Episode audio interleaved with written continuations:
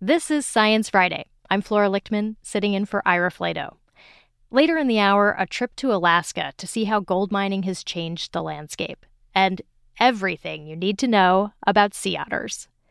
But first, on Wednesday, the Indian space agency ISRO celebrated as its Chandrayaan 3 craft successfully made a soft landing at the lunar south pole. जी हाँ, आप अपनी screen पे देख सकते हैं कि हम lander module. People are applauding. Lander Let us all wait to hear from the Secretary Department of Space and Chairman ISRO, Sri S. Somnath. Sir, we have achieved soft landing on the moon. Yes. India is on the moon.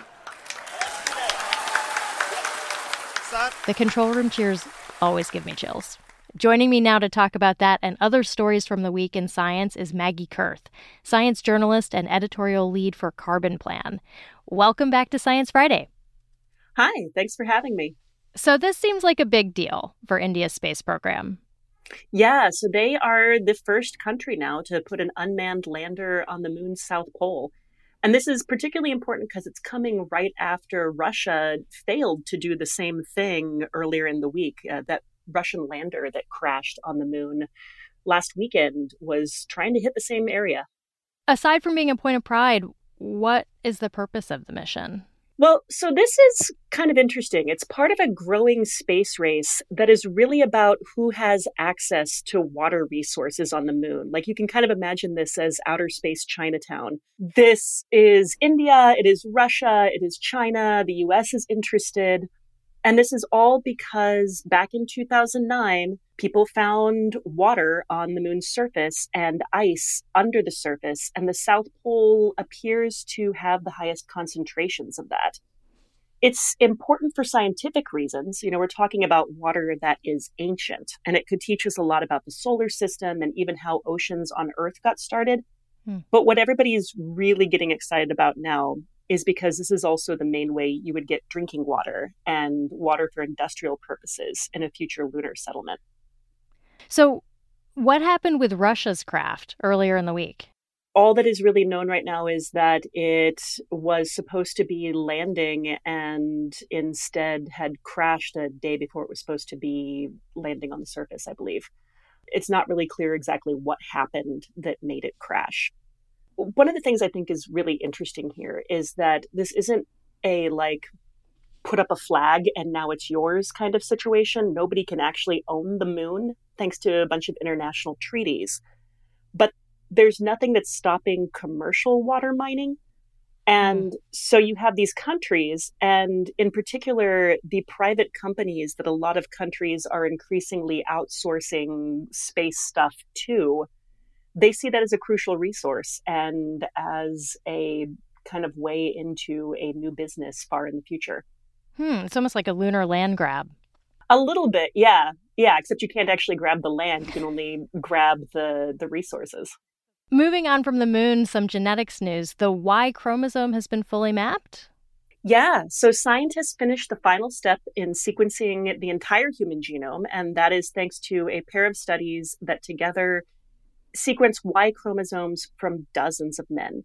For a really long time, everybody thought of the Y chromosome as sort of this junk space, uh, an X chromosome that had already shrunk by half and was just going to keep withering away. There's tons of weird repeats. There's these inversions of sequences. It's just this mess, and it made it really hard to sequence. So, what are we learning from these new studies? So, these two papers, one of them sequenced the Y chromosome of one European man whose whole genome has now been sequenced. And the second study sequenced just the Y chromosomes of dozens of men from all over the planet. And one thing that taken together these studies make clear is that the apparent mess of the Y chromosome, it isn't just nonsense chaos. So these Y chromosomes varied widely between men. For example, you had like one guy with 23 copies of a specific gene while another man had 39. But they also found that the repetition isn't totally random. There's patterns to it. And what's more, the genes are conserved because of this repetition in a way that suggests the Y chromosome isn't actually disappearing at all. And it's still going to take a while to figure out what practical knowledge can come from this. But in the meantime, we know more about this thing than we ever did before. And it seems to be a lot more interesting than we maybe thought. In other biology news, research into the camouflaging skin cells of the hogfish. Tell me about this. Yeah, so this I love this. So this study started because a scientist who also loves fishing watched a dead hogfish change color to match the deck of her fishing boat. Oh wow. Yeah, like it had a, a, one of the one of the stories I was reading said it had like a spearfishing hole right through it. So this was like a very dead fish, not like just partial dead. and it was still able to change color. Yeah, and it, it turns out after tons of research, what she has found is that these hogfish have a previously unknown kind of cell in their bodies these skin cells that contain light detecting proteins you normally see in like human retinas. Wow. So it's almost like the skin is a system un- unto itself. Like it's it doesn't need the brain to do this color changing magic. It seems like he doesn't. So these researchers found that the hogfish has one of these cells for every one of their color changing cells and the the cells work together to kind of uh, adjust to light levels and adjust to like sort of what's going on around them. And given the fact that the fish can't even see their own skin with their eyes when they're alive, this all suggests that the ability to camouflage is being driven by the skin itself. And wow. these light and color changing cells are working on a body wide system that can fine tune color and pattern without much input from the brain. Wow, that's so cool. I see an opportunity for a hogfish coat. Like it's a step before the invisibility cloak, you know? Oh my like god. The, the, camouflage cloak. I I assume that that Mr. Burns has one of those in his closet as we speak. in other news, cyber attackers are targeting telescopes. Why? So we don't know. Cyber attackers are hitting these space telescopes. No one's really sure why or what to do about it. Uh, NOIRLab is this National Science Foundation funded coordinating center for ground based astronomy. And on August 1st, they announced that a telescope in Hawaii had been targeted by a cyber attack. According to this report in Science, that attack has since led the lab to shut down operations at multiple telescopes in both Hawaii and Chile and in some cases, the observatories can still observe, but they can't be operated remotely anymore. And so the researchers around the world are like rushing grad students to the scene to operate the telescopes in person. there's there's all sorts of wild stuff happening Drama. because yeah, well, and this really affects research because when you're talking about astronomy, you're talking about research that has to be done in these very specific windows of time. So if you can't point the telescope where it needs to go at the right time, you're going to lose like a year's worth of work. Staying in space for a moment. So, we know that space junk is a problem, debris left in orbit from launches and broken satellites. Uh, and it sounds like an attempt to clean some of it up has hit a snag. I love explaining this. Um, so, a big hunk of rocket that the European Space Agency had planned to remove from Earth orbit as part of this demonstration of how we can remove space junk has instead been hit by space junk and now shattered into smaller pieces. And this might sound at first like the space junk is just taking itself out, but I regret to inform that it is actually a cautionary tale about this total trash pile we have floating around the Earth because now there's just tons of tiny little shards in addition yeah. to the big chunk. Yeah, the the smaller pieces are actually one of the biggest dangers of space junk. Like sort of imagine you don't want a tree to hit your house in a tornado, but you also really don't want a whole bunch of branches hitting your house all at once either. Right. I guess that the small pieces must be also impossible to clean up. They're a lot harder to clean up. So the ESA is now having to reevaluate what's going to happen with this demonstration project and whether they're going to be able to do what they originally set out to do. And space junk is increasingly a really big deal when you're talking about just the objects that are uh, bigger than four inches wide. There's more than 36,000 of them out there. And when you start to include everything we can possibly track, which is objects down to just 0.04 inches wide, you're talking about hundreds of millions of things that can crash into satellites and the space station and damage stuff. Wow. Finally, there's that line from the movie Alien that in space no one can hear you scream, but it sounds like that may not actually be true.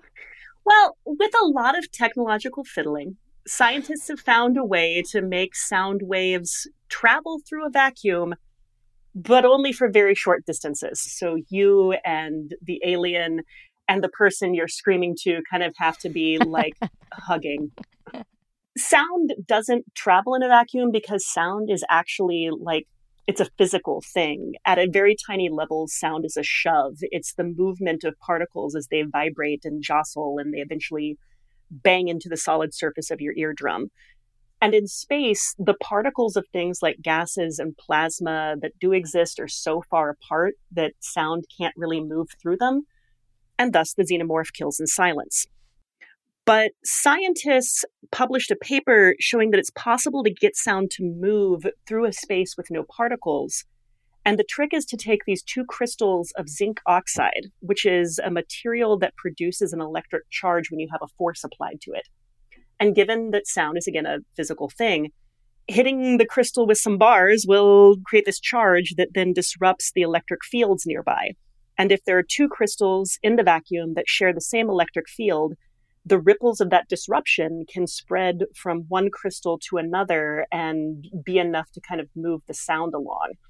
So, if I'm traveling through space, I might want to carry a couple crystals if I want my screams well, to be heard. Uh, the catch is that uh, the sound gets warped as it travels most of the time. They they had a few where it was 100% replicated, but not much.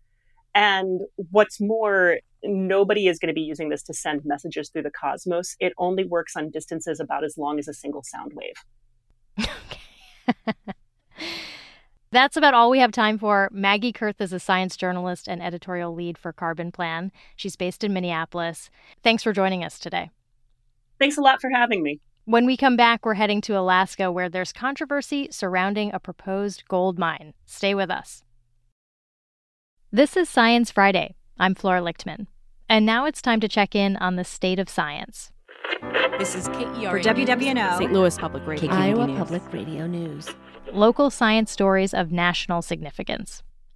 A few weeks ago on Science Friday, we talked about lithium mining in our most eastern state, Maine. Today, we're digging into controversy around another mining project 4,500 miles to the west. In interior Alaska, near the border with Yukon, Canada, a mining company has plans to dig a new open pit gold mine. They're calling it Manh Choh, or Big Lake, in the language of the Tetlin tribal nation that resides there. Some residents are concerned about the mine's plan to use the public highway. Critics also say federal and state agencies failed to properly review the overall environmental impact. And the stakes are high, they say, because this project could set a precedent for other mines, an industry that's growing as the state looks beyond oil. Joining me to talk about this story is my guest, Lois Parsley, freelance journalist. She reported this story for Grist in collaboration with Sean McDermott for Alaska Public Media. Welcome to Science Friday, Lois. Thank you so much for having me. Let's talk about this mine. What is Manh Choh and what's the status of it? Yeah, maybe it would help to start by describing where it is. Uh, Alaska's interior is big, beautiful, and really wild. Right now, its roadsides are splashed with purple as fireweed blooms, and in a few weeks, birch trees will start turning golden. But of course, winter is a big part of the year. It's spruce and snow country, so, this is where Kinross Alaska, the majority owner and operator of a joint mining venture, have signed a lease from the native village of Tetlin. They plan to dig a gold mine called Manh Choh and then truck the rock on the public highway, roughly 250 miles, to where it will be processed at an existing mine called Fort Knox near Fairbanks.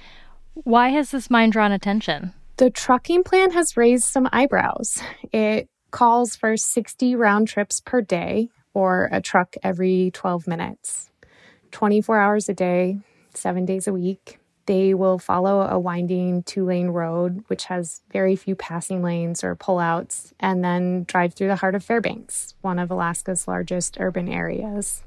It's not even just the mine itself, it's the transporting of the materials. Definitely. These trucks are a lot larger than your average semi truck. They're 95 feet or roughly the length of two humpback whales, and they'll weigh 80 tons. You talked to residents in Alaska about their concerns about Manh Choh. What are those concerns? What have people's reactions been?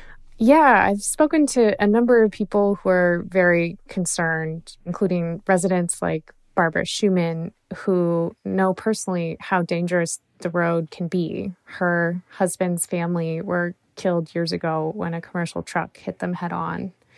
And Schuhmann is a retired lawyer. And when she didn't feel like the state was taking her questions about the project safety seriously, she helped form a community group called Advocates for Safe Alaska Highways. And they have been working to raise questions with the state about the potential safety risks.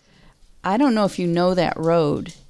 It's the only road people in Tetlin and Tok and all those little communities uh, down the Richardson and, and Alaska highways, that's the only connection they've got to hospitals and airports. Are there environmental concerns as well? Definitely. The risks that people are worried about go beyond traffic. The mine and its tailings have the potential to generate acid for thousands of years. Basically, when sulfide gets exposed to air, it oxidizes, and when it gets wet, it turns to sulfuric acid, which can be really damaging to the environment. And this could be a problem not only at Manh Choh, but also in what's known as fugitive dust, or the stuff that blows out of the trucks on the road or gets kicked up while processing, stockpiling, or, or storing the tailings at Fort Knox. And there are also concerns about mercury, arsenic, and other heavy metals contaminating salmon streams and other waterways.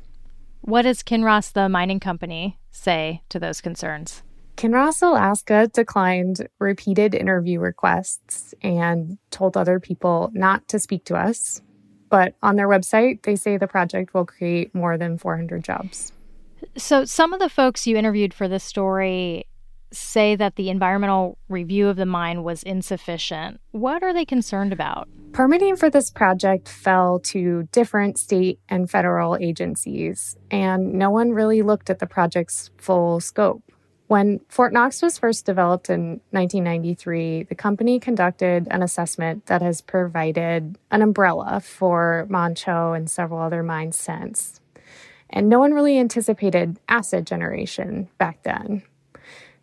Army Corps of Engineers led the federal review for Manh Choh, and they told us that even though Manh Choh's geochemistry is quite different, they didn't consider the potential impact of bringing this different type of ore to Fort Knox. Is it unusual to sort of have missing pieces of the environmental review? Well, yes and no.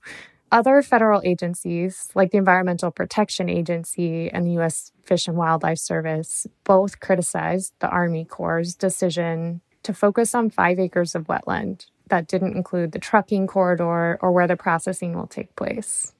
Manh Choh is one of the only hard rock mines in Alaska that hasn't had an environmental impact statement. But the strategy of intentionally dividing projects up like this, so you can say each facet doesn't have a significant impact, is actually pretty common. It's called segmentation of permitting. And law professors at Lewis and Clark just published an analysis finding the Army Corps has a long history of this kind of narrow segmentation. They argue that violates the agency's responsibilities under the National Environmental Policy Act. The mine will be on Tetlin tribal land. What's the tribe's opinion of this mining project? Tetlin is in a unique position. It retained its subsurface rights, so it negotiated this deal directly with Kinross, Alaska. That's unusual in Alaska because under the 1971 Alaska Native Claims Settlement Act, for profit regional corporations were created, and they typically now control tribal subsurface rights. I wasn't able to speak to Tetlin's tribal chief or its tribal council. They declined repeated interview requests. But I did speak to Stanley Taylor, the environmental coordinator, and he told me some residents were concerned about the risks, which is why the tribe supported trucking the ore to Fort Knox, outsourcing some of the potential hazards. Did you talk to people who are in favor of the project? Yeah. Some tribal members are excited about what the mining royalties could bring to Tetlin. Most people in Tetlin don't currently have running water. And some people in the nearby town of Tok are also excited about the economic benefits the mine can bring. It's a really small town, and one resident, Bronk Jorgensen, told me the mine will offer year round employment, which is currently hard to find. And he also pointed out that our modern lifestyle requires a lot of minerals. And he argued that if we're going to consume electronics and all of the other things in our lives that require metals, the US should produce them. What might this project mean for mining in the state generally or elsewhere in the state? If Kinross Alaska is allowed to use public roads now, it will set a precedent for um, of other projects in the state, and that has potential health and safety risks. The trucks will cause millions of dollars in pavement damage every year just to start. And other big projects you may have heard of, like Ambler Road, are also planning on using Alaska's public highways to transport their ore, which compounds all of the risks. So just imagine driving along behind a tourist RV on a two lane highway and having a 95 foot long mining truck passing you. It's, it's going to really change what being on the roads feel like. What happens next with this project? Manh Choh really feels like it's just the beginning. There's been a surge of mining in Alaska recently. And to be clear here, gold itself is not a critical mineral. But Alaska does have large reserves of cobalt, copper, and other rare earth minerals essential to the green energy transition. So, questions about the role mining will play in Alaska's economy are growing, and so are questions about its impacts. And nationally, companies are using the promise of rare earth metals and the clean energy transition as an excuse to fast track permitting for mining projects like this. That's all the time we have for now. I'd like to thank my guest, Lois Parsley, freelance journalist. She reported this story in collaboration with Grist and Alaska Public Media. And now we're going to talk about what one area of Alaska is doing to heal its habitat from mining we're paddling to a stretch of river called Resurrection Creek on Alaska's Kenai Peninsula near Anchorage.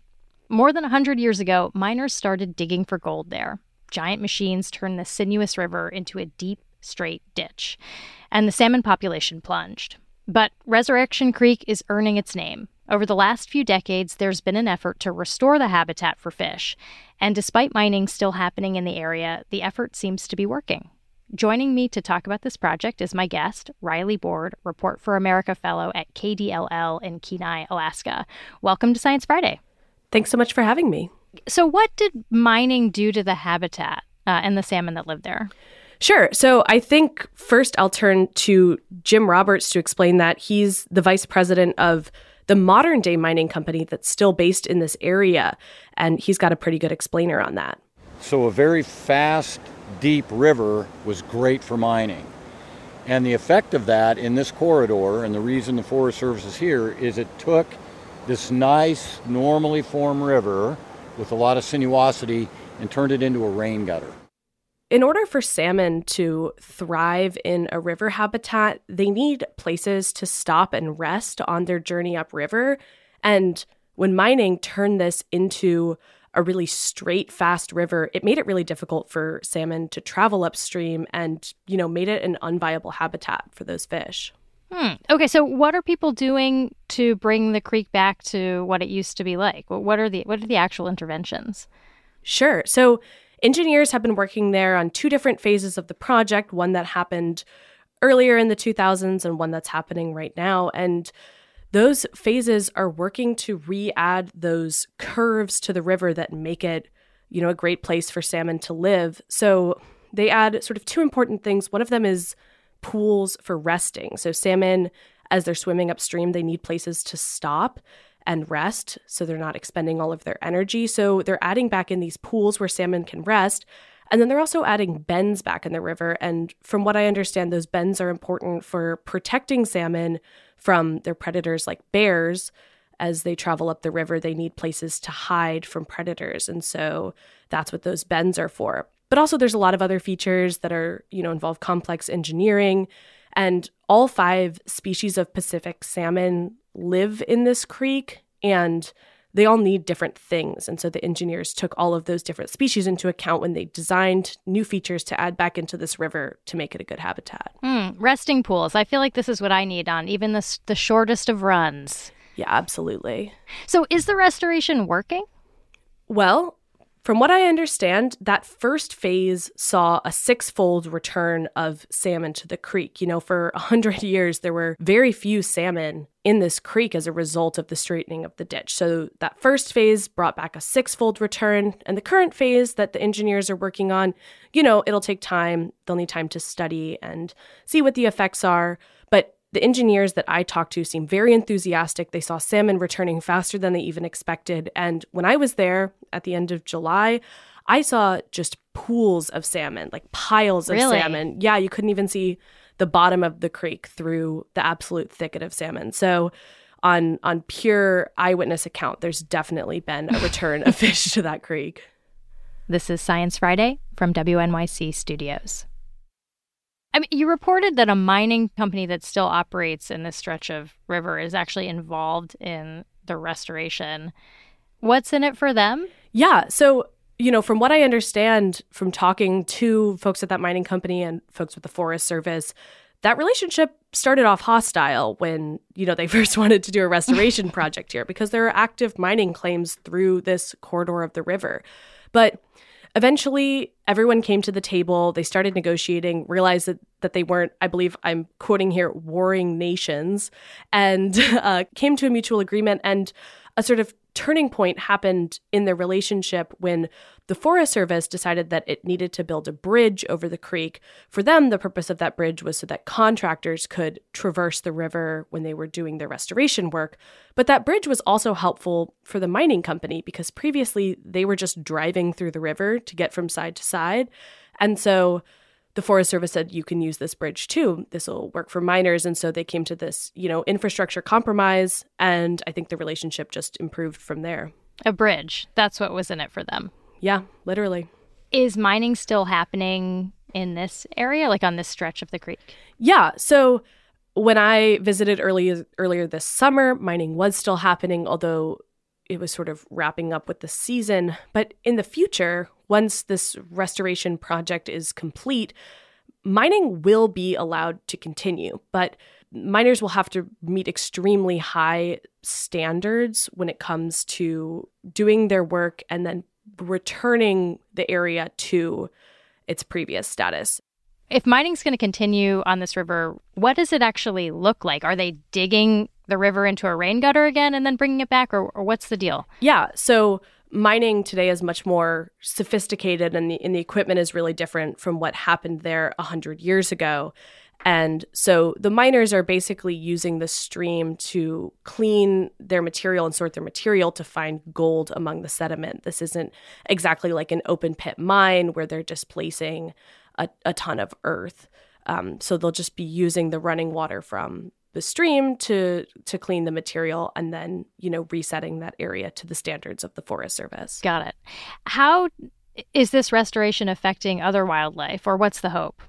Yeah so animals that eat salmon like bears obviously benefit from the return of salmon to this creek and actually when i when i got to visit in late july everyone was raving about seeing a, a juvenile bear that had come to the creek to fish just the day before which as far as i know just wasn't happening before and then also part of this project is the revegetation of this stream corridor. That that's sort of what'll happen after the engineering of the creek is complete. They're, you know, revegetating it to look like it's pre-mining conditions, which, you know, will bring back obviously the vegetation, but also things like moose and, and other animals that, that thrive in that environment. That's all the time we have for now. I'd like to thank my guest, Riley Board, Report for America Fellow at KDLL in Kenai, Alaska. Thanks for joining us. Of course, thanks for having me. We have to take a break, but when we come back, diving into the science of sea otters. Stay with us. This is Science Friday. I'm Flora Lichtman. Last month, there was a viral animal story I cannot stop thinking about. A rogue sea otter was stealing surfboards off the coast of Santa Cruz, California, biting chunks out of boards and even catching a few waves. A five year old female who's been stalking surfers in this area for months. The culprit's name? Otter 841. She remains at large. Up next, the 411 on Otter 841. Who is she and why is she taunting surfers? Plus, a deep dive into all things otter. Do they actually crack shells with rocks? Do they really hold hands? Here to separate otter fact from fiction is my guest, Jessica Fujii, Sea Otter Program Manager at the Monterey Bay Aquarium, based in Monterey, California. Jessica, welcome to Science Friday. Thank you. I'm so excited to be here. Okay, so let's start with 841. Who is this surfboard stealing otter? Do we know anything about her? So, this particular otter has a little bit unique history. Her mom was actually one of these pups that had been orphaned and needed to be rescued and cared for. So, she went through what we call our surrogacy program, where we pair orphan sea otter pups with our resident adult female sea otters. Wow. And we're doing this so that they are forming that mother pup bond and able to provide, you know, teaching those essential skills for survival with minimal human interaction. And that has been really key to our success in being able to have these animals return to the wild and act like wild otters. So it was 841's mom who was adopted by one of your otters. Is that right? That's exactly right. And and so her mom was successfully released to the wild and unfortunately in her case we know she was illegally fed by people out on the water. Mm. And when that happened that led to her needing to be brought back. It was no longer safe for her to re- remain in the wild. And when she was in our care, we learned that she was pregnant. And so the idea was to be able to have her give birth in an animal care facility. This was with one of our partners, and then have that pup actually raised by her biological mother. And that pup ended up being 841 with the intent of 841 still being able to go back into the wild. So, in many ways, she actually had less interaction with people mm-hmm. than many of our other surrogate reared otters. But all of those protocols to minimize human interaction were still followed and so 841, you know, came back to us just prior to being released. So she was able to socialize with other sea otters receiving care. And then, like I mentioned, in 2020, she was successfully released back to the wild. So, do you have a theory? Why is what is with the surfboard thing? Like, why is she stealing surfboards? Yeah, this particular behavior is, is very unusual, and also the the level of kind of persistence and uh, aggressiveness that comes along with this is really not something we've seen in, in, quite a while. This is not a typical otter shenanigan, is what I'm hearing. No, no, definitely not. Uh, this is just unique to her. It sounds like. Yeah. you know, this particular focus on surfboards, particular types of surfboards. Really? Which she has a specific type? Uh, particularly ones that have a softer top um, are, are ones that she's seems to particularly going after. We don't know why that is. Uh, there's nothing that occurred while she was in care with people that would have led to that. So based on, you know, the few other instances we have seen, being fed can lead to these types of associations. And then in some cases, if a female otter is pregnant, when she's going through those hormonal changes, that leads to unusual behaviors. We don't know if either of those are the case with 841 or if there's something else entirely going on. Hmm. You know, the social media version of this story and like the me version of the story was like, this is hilarious. And like, you go, girl, otter. But what is the otter scientist angle on this story? Yeah, so from you know all the members of the different agencies and the aquarium that have been monitoring this otter, we're, we're concerned. We're concerned about what this could mean for her health, if there is something abnormal going on in her that is causing these behaviors, but as well as concern for safety of the public. Really? I think of otters as so cute. And, and many people do it and that that is part of of the problem you know so people don't think of them as wild animals they think of them as kind of teddy bears mm. um, because they have so much fur they have that very charismatic face but they have you know jaws and teeth designed to be able to crush hard shelled prey that they need to eat and so if they chose to turn that skill onto you know someone's arm or someone's leg it could cause significant damage. Wow. And they also can have diseases that could be passed on to people um, so that close proximity that potential for harm it is something that we don't want to take too lightly. So how do you prevent the otters that you're caring for rehabilitating from getting too comfortable with people? Like, what do you do to make sure that the otters don't see people as, you know, animals they want to approach? Mm-hmm. Yeah. So a lot of work has gone into this, and and the main things that we do are at key points where there could be positive associations. We're doing everything we can to disguise our, our form. So this is wearing um, like dark ponchos to disguise, you know, our body, face shields so they don't see our face, like a like a Darth Vader mask. What should I picture? Exactly. That's exactly what we call our our disguises is our Darth really? Vader costume. Yeah. Just a wild guess. Amazing. okay. And and then we also don't talk while we're around the otters, especially, you know, doing any close proximity grooming of the young pups before they're placed with their surrogate mothers and and so all of that combined really helps keep that distance emotionally physically between the people who are providing the care and and the animals. You're not like oh my little cute otter i love you. Like that's probably not. A- absolutely not. So i want to dive into sea otter science generally. Surfboards aside i feel like otters are having a little bit of a moment at least on my instagram reels but I want to check some facts with you. So let's start with otter cuisine. What do otters eat? Sea otters eat. Yeah, so sea otters eat a wide variety of, of prey items, mostly different invertebrate prey items that they can find on the seafloor. So this can be anything from urchins, abalone crab, but also snails, fat innkeeper worms, clams, just depending on their environment. But we'll also see that depending on the location, otters might develop favorites. They'll specialize on a subset of the different prey that are available and become really good at eating those particular prey items, finding them, getting them open quickly. Yeah, I mean, that's the thing I wanted to ask about getting them open. I mean, it's not trivial to open. Anyone who's tried to shuck an oyster knows that shellfish are not trivial to open. Do otters actually use tools like rocks to do it? How, how do they do it? Yeah, some of them will definitely use tools and, and they're really quite skilled at it. So they'll often find a rock on, on the seafloor and bring it up to the surface one of the cool things about being able to study sea otters is that they actually bring all their food up to the surface to eat. So we can directly watch and observe what they're eating and how they're eating it.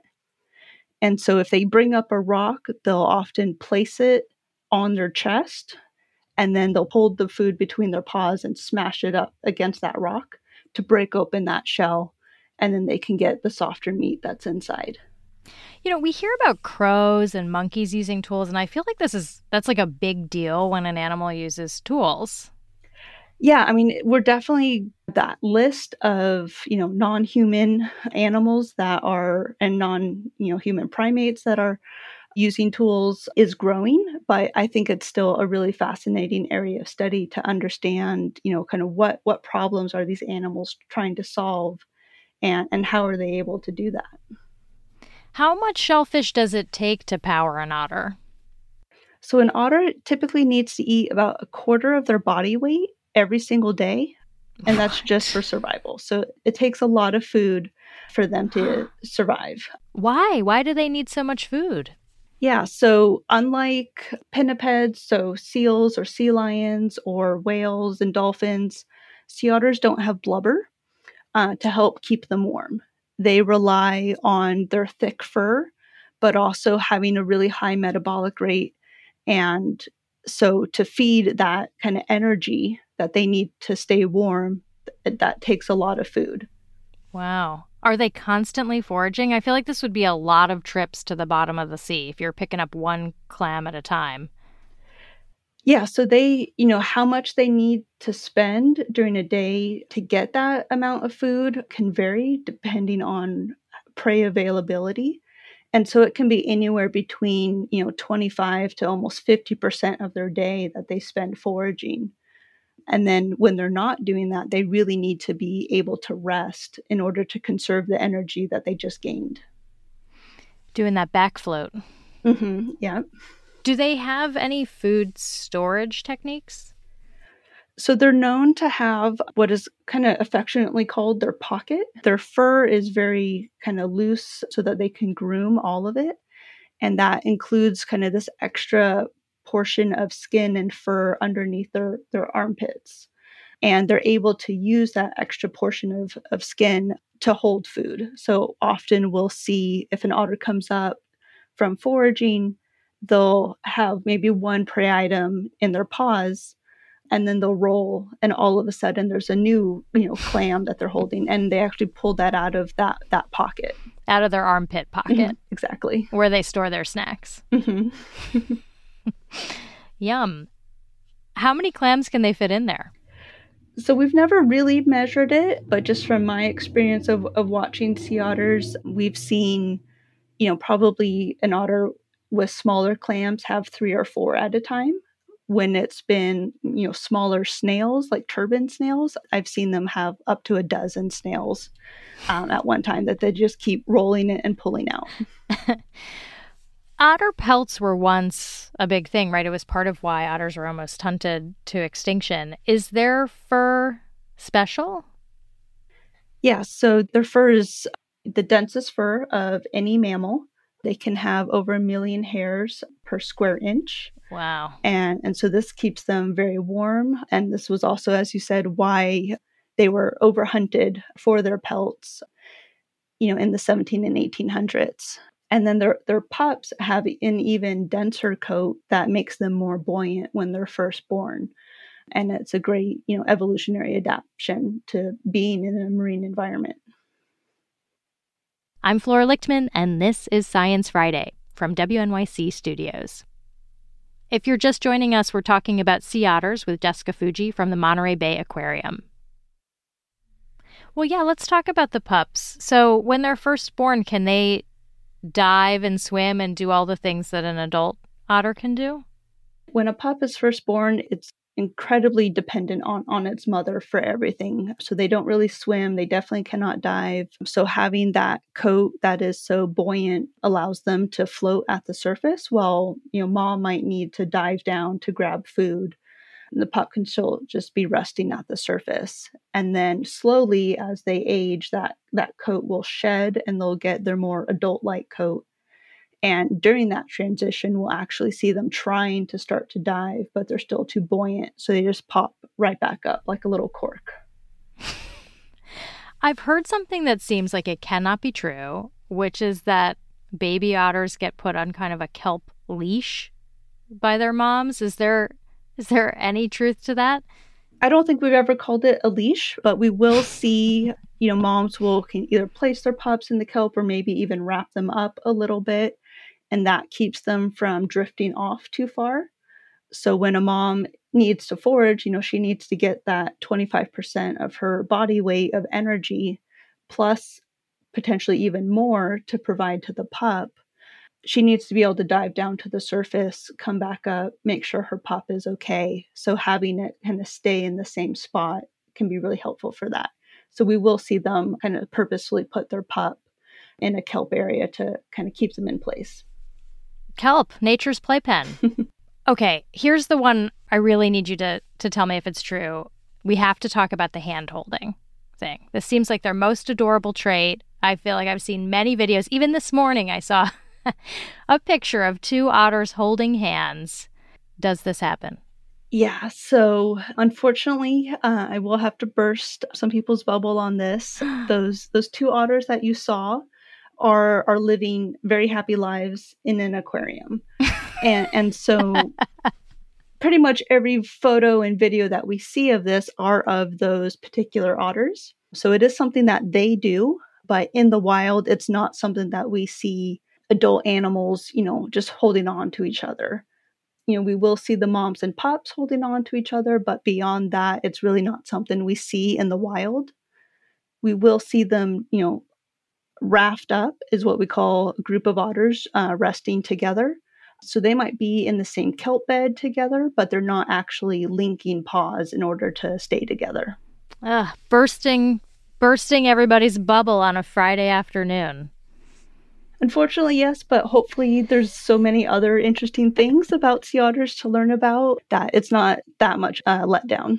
No, I agree. I agree. There's too many other cool facts. Before we let you go, what's the plan with Otter 841? Will she remain at large or people trying to capture her?